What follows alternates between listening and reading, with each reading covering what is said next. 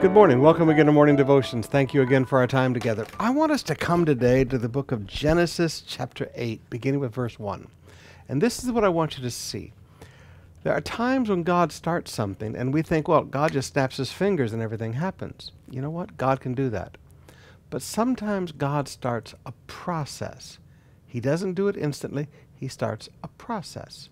A good illustration of that would be we lay hands on the sick and the sick shall recover.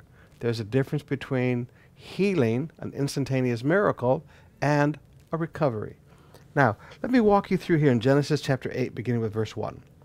But God remembered Noah and all the wild animals and livestock with him in the boat. And notice, God didn't just remember the human, God remembered the rest of his creation.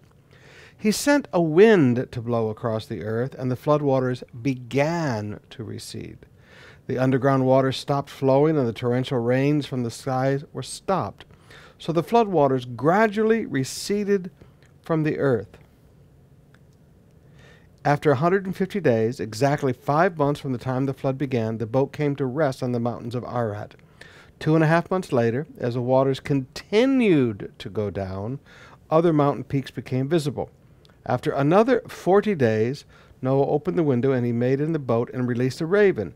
The bird flew back and forth until the floodwaters on the earth had dried up. Now notice, sent a wind, closed the sources of water, stopped the rain, water began to recede over a period of time. Now, some of you need to realize that when God begins to do a miracle in your life, sometimes it's instant, sometimes it's a process when God begins to bring a financial deliverance to your family. Sometimes it's a process, it happens a piece at a time. Now, the reason I say that is sometimes in our impatience, we, we think that God doesn't care. Sometimes in our impatience, we think that, that God isn't answering our prayers. He is answering your prayers, but sometimes God chooses to use a process and not an instant miracle.